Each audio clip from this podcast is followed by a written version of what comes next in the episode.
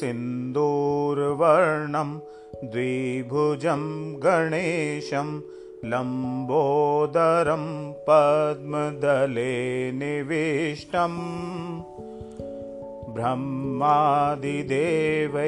परिसेव्यमानं सिद्धैर्युतं तं प्रणामि देवम् श्रेष्ठयादौ ब्रह्माणां सम्यक् पूजितफलसिद्धये। सदैव पार्वतीपुत्रः ऋणनाशं करोतु मे त्रिपुरस्य वधात् पूर्वं शम्भुना सम्यगर्चित। सदैव पार्वतीपुत्र ऋणनाशं करोतु मे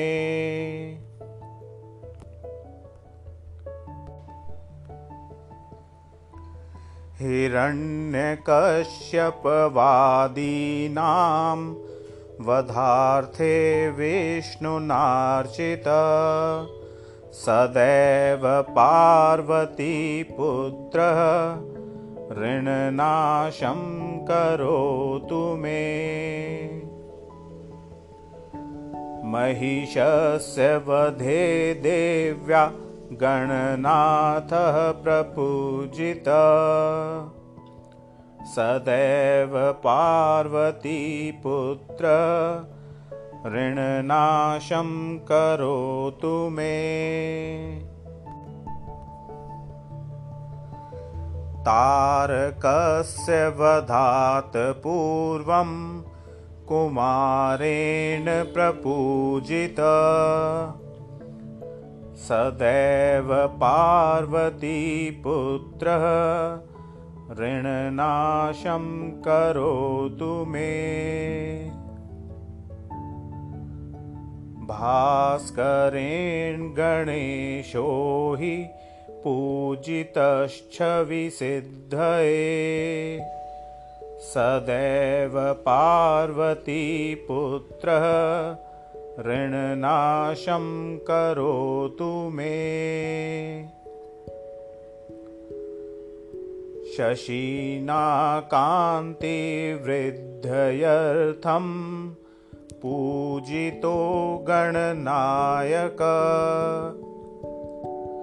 सदैव पार्वतीपुत्र ऋणनाशं करोतु मे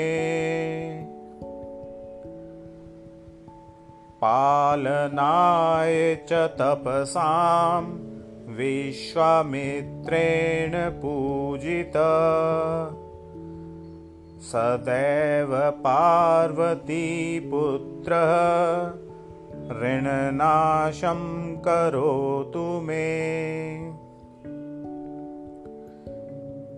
इदं तृणहरस्तोत्रं तीव्रदारिद्र्यनाशनम् एकवारं पठेन्नित्यं वर्षमेकं सामहित दारिद्र्यं दारुणं त्यक्त्वा कुबेरसंतां व्रजेत्